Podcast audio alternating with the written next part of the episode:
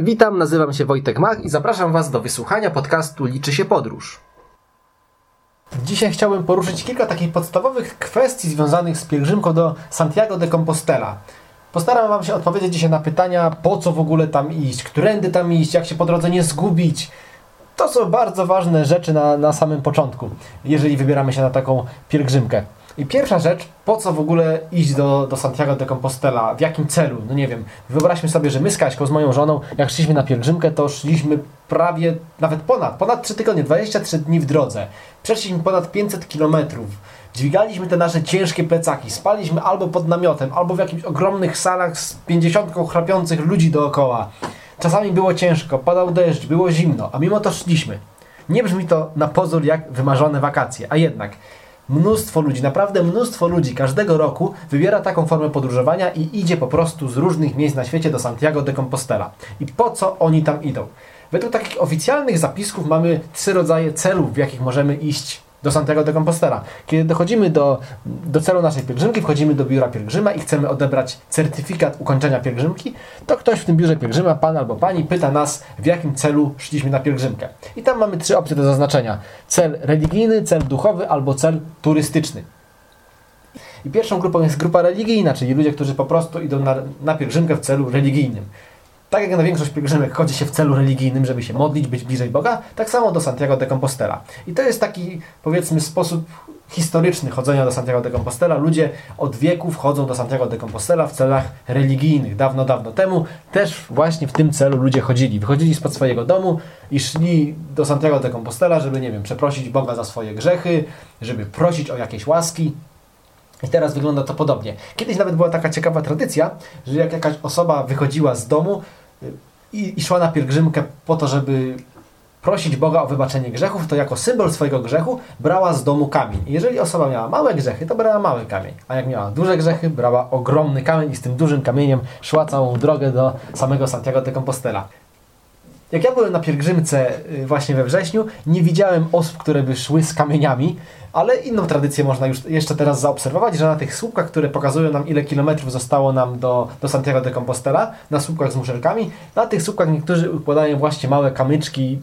Też być może to ma związek z tamtą tradycją, że ktoś idzie, bierze kamyczek, mały kamyczek i przez kawałek drogi, przez kilkadziesiąt metrów niesie taki kamień i kładzie na tym słupku.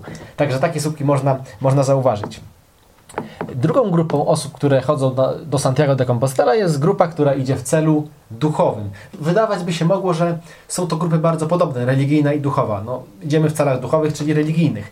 No ale właśnie, można zaznaczyć jedną z tych dwóch opcji, czyli jak ktoś na przykład nie czuje się przywiązany do żadnej religii, albo jest wręcz ateistą, albo jest z jakiejś religii, nie wiem, dalekowschodniej, może zaznaczyć, że idzie w celu duchowym, a niekoniecznie religijnym. Jako ten cel duchowy można rozumieć też wszystkie osoby, które idą sobie pewne rzeczy przemyśleć. Jak idziemy na taką daleką wyprawę, jesteśmy daleko od naszej codzienności, nie myślimy o naszej pracy, o naszych takich codziennych zajęciach, to mamy dużo czasu, żeby myśleć sobie na przykład o sensie życia, o tym, dokąd zmierzamy, co możemy w życiu robić, w którą stronę pójść, jak wrócimy. Czyli co możemy robić, jakieś takie rozważania filozoficzno-życiowe. Także część osób idzie właśnie w tym celu. Bo generalnie na takiej pielgrzymce to nie mamy za dużo rzeczy do myślenia. Mamy dużo wolnej mocy przerobowej w naszych mózgach. Na takiej pielgrzymce to sobie myślimy rano, w którą stronę pójść, co zjeść, albo gdzie będziemy spać kolejnego dnia. No i to wszystko, prawda? A pozostałą część naszego czasu, naszej mocy obliczeniowej w naszych mózgach możemy poświęcić na to, żeby zastanawiać się nad sensem życia chociażby. I to jest właśnie cel duchowy. Jest jeszcze kolejna grupa osób, które idą po prostu w celach turystycznych, w celach podróżniczych. Myślę, że to jest też dość sporo osób, które właśnie w tych celach chodzą. No i szlak Świętego Jakuba można potraktować po prostu jako kolejny szlak turystyczny. Szlaków turystycznych w Europie czy nawet w Polsce mamy bardzo dużo. I tak samo jak możemy sobie iść jakimś szlakiem turystycznym w Polsce, tak samo możemy iść szlakiem turystycznym w Hiszpanii i sobie zwiedzać okolicę hiszpańską, prawda? Hiszpania, północna Hiszpania, którą my szliśmy, jest bardzo piękna, a z jednej strony mamy morze, z drugiej strony mamy góry, czyli dla każdego coś miłego. Możemy sobie iść, poznawać tradycje hiszpańskie, kulturę, kuchnię hiszpańską, czyli po prostu chłonąć podróż, po prostu być podróżnikiem i poznawać Hiszpanię, poznawać jakim krajem jest Hiszpania, czy ewentualnie jak idziemy, nie wiem, w Portugalii, czy Francji, czy gdziekolwiek indziej, możemy sobie poznawać te kraje, robiąc właśnie Camino, czyli idąc na pielgrzymkę. I tak, w tych trzech celach przeważnie ludzie chodzą na pielgrzymkę, chociaż tak naprawdę wydaje mi się, że tak było przynajmniej w moim przypadku, że tak naprawdę ja szedłem w każdym z tych celów po trochu. I po części był to dla mnie cel religijny, po części cel duchowy, po części cel turystyczny. Druga rzecz, o której chciałem powiedzieć, to jest kwestia wyboru trasy, bo mówi się na przykład, że wszystkie drogi prowadzą do Rzymu. Nie wiem, czy to jest prawda. Jak byłem ostatnio na pielgrzymce, stwierdziłem, że bardzo dużo dróg prowadzi do Santiago de Compostela. Bo nie jest tak, że wybieramy sobie jedną konkretną trasę na przykład i wszyscy pielgrzymi idą tą konkretną trasą razem. Do Santiago de Compostela możemy sobie tak naprawdę iść wieloma różnymi trasami. Część zaczyna się w Portugalii, jest Camino Portugues, tak się chyba nazywa, i to Camino Portugalskie idzie sobie przez Portugalię z południa na północ i potem wchodzimy do Santiago de Compostela. Jest kilka tras w Hiszpanii, część zaczyna się we Francji, jest nawet trasa, która zaczyna się w Polsce, na przykład w Lublinie zaczyna się jedna trasa i z Lublina możemy sobie wyjść i dojść do Santiago de Compostela. Najpopularniejszą trasą jest Camino Francuskie. Wbrew pozorom Camino Francuskie nie znajduje się we Francji, a w Hiszpanii. Po prostu zaczyna się na granicy hiszpańsko-francuskiej i stamtąd mniej więcej taką północną częścią Hiszpanii wiedzie sobie do Santiago de Compostela. My natomiast nie wybraliśmy tej najpopularniejszej trasy, właśnie z tego względu, że jest najpopularniejsza. Jest tam najwięcej ludzi, jest najwięcej też miejsc, w których możemy spać, w których możemy zjeść, w których możemy odpocząć. Trasa, która jest najlepiej zorganizowana, szlak, który jest najlepiej przystosowany do przyjmowania dużej ilości pielgrzymów. Natomiast my nie chcieliśmy iść w miejscu, gdzie idzie najwięcej ludzi, dlatego też wybraliśmy Camino del Norte. Camino del Norte, czyli szlak północny. On wiedzie samym północnym wybrzeżem Hiszpanii. Mówi się o nim, że jest trudniejszy od szlaku francuskiego, trochę trudniej się idzie, no ale że widoki rekompensują wszystko. No i faktycznie, kiedy tam poszliśmy, przekonaliśmy się, że było może troszkę trudniej. No ale znowu, z jednej strony widzieliśmy cały czas morze, z drugiej strony widzieliśmy piękne góry. Naprawdę widoki były rewelacyjne i nie żałujemy tego wyboru. Był to bardzo, bardzo dobry wybór.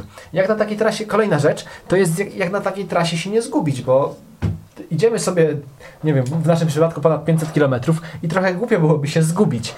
Generalnie cała pielgrzymka, całe Camino to jest coś takiego jak trochę takie bardziej, trochę dłuższe podchody. Pewnie graliście kiedyś podchody, jak byliście dziećmi.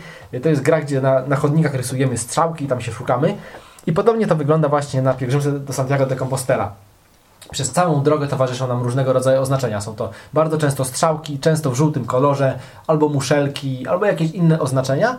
I po prostu sobie patrzymy na chodnikach, krawężnikach, ścianach, jakichś znakach drogowych, czy jest oznaczenie i za tym oznaczeniem podążamy. Zasada jest taka, że jeżeli przez 15 minut nie widzimy żadnego oznaczenia, to bardzo prawdopodobne jest, że się zgubiliśmy, dlatego trzeba wrócić i sprawdzić, czy na pewno poszliśmy dobrą drogą. Ale cały szlak jest bardzo, bardzo dobrze oznaczony. Im bliżej jesteśmy Santiago de Compostela, tym oznaczenia są po prostu lepsze. Jest ich więcej, bo robi się coraz więcej pielgrzymów. Zdarza się też, że mamy szlaki do wyboru, na przykład dłuższy szlak i krótszy i możemy sobie pójść w prawo albo w lewo i sobie wtedy wybieramy. Warto wtedy kogoś zapytać albo sobie przeczytać w jakimś przewodniku, bo czasami zdarza się, że ten krótszy szlak jest krótszy tylko z pozoru, a tak naprawdę jest szlakiem znacznie trudniejszym. Wiedzie na przykład przez górę, a jak pójdziemy szlakiem dłuższym, to zaoszczędzimy na czasie, bo pójdziemy, zrobimy troszkę więcej kilometrów, ale po płaskim, czyli mniej się zmęczymy. I tu sobie możemy wybrać, którą trasą pójdziemy. Dlatego zgubienie się na takim szlaku nie jest tak naprawdę rzeczą łatwą, trzeba naprawdę, nie wiem, chcieć się zgubić chyba i w ogóle nie patrzeć na strzałki, bo tych strzałek jest naprawdę bardzo, bardzo dużo. Chociaż już pierwszego dnia, jak byliśmy w miejscowości Santander, udało nam się zgubić, nie wiem, to było może pierwsze 10 minut naszej pielgrzymki, zamiast skręcić w lewo, skręciliśmy w prawo. Po chwili zobaczyliśmy, że w sumie Santander, duże miasto, dużo ludzi zaczyna tu pielgrzymkę, niedaleko jest jakaś tam katedra i jakoś nie widzimy żadnych oznaczeń, dlatego zawróciliśmy i okazało się, że faktycznie poszliśmy w złą stronę. No ale potem nie mieliśmy już problemów, byliśmy na tyle uważni, że raczej się już nie gubiliśmy. Kolejna rzecz, już ostatnia chyba dzisiaj, jaki jest najlepszy czas, żeby wyruszyć na pielgrzymkę? Kwestia, nie wiem, zima, lato, jesień, wiosna. Generalnie każdy czas jest oczywiście najlepszy. Jeżeli tylko chcesz, to nie wiem, nawet w zimie można chodzić, ale oczywiście najwięcej osób, największy ruch taki pielgrzymkowy jest w miesiącach letnich, wakacyjnych, czyli lipiec, sierpień idzie najwięcej osób. Szczególnie na tym szlaku głównym, Camino Francuskim, jest tam najwięcej osób. Trochę mniej idzie czerwiec, wrzesień i my szliśmy właśnie we wrześniu, to było jeszcze dość sporo osób. Tu nie ma żadnych ograniczeń. Tak naprawdę my znamy pielgrzymki z Polski, że do Częstochowy chodzimy, w sierpniu chyba się chodzi do Częstochowy, a tam do Santiago de Compostela można chodzić cały rok. I cały rok jacyś pielgrzymi chodzą. Wiadomo, w zimie jest trochę mniej, w lecie trochę więcej, no ale generalnie cały rok można iść na taką pielgrzymkę. I to tyle w dzisiejszym odcinku. Mam nadzieję, że się podobało i do usłyszenia wkrótce.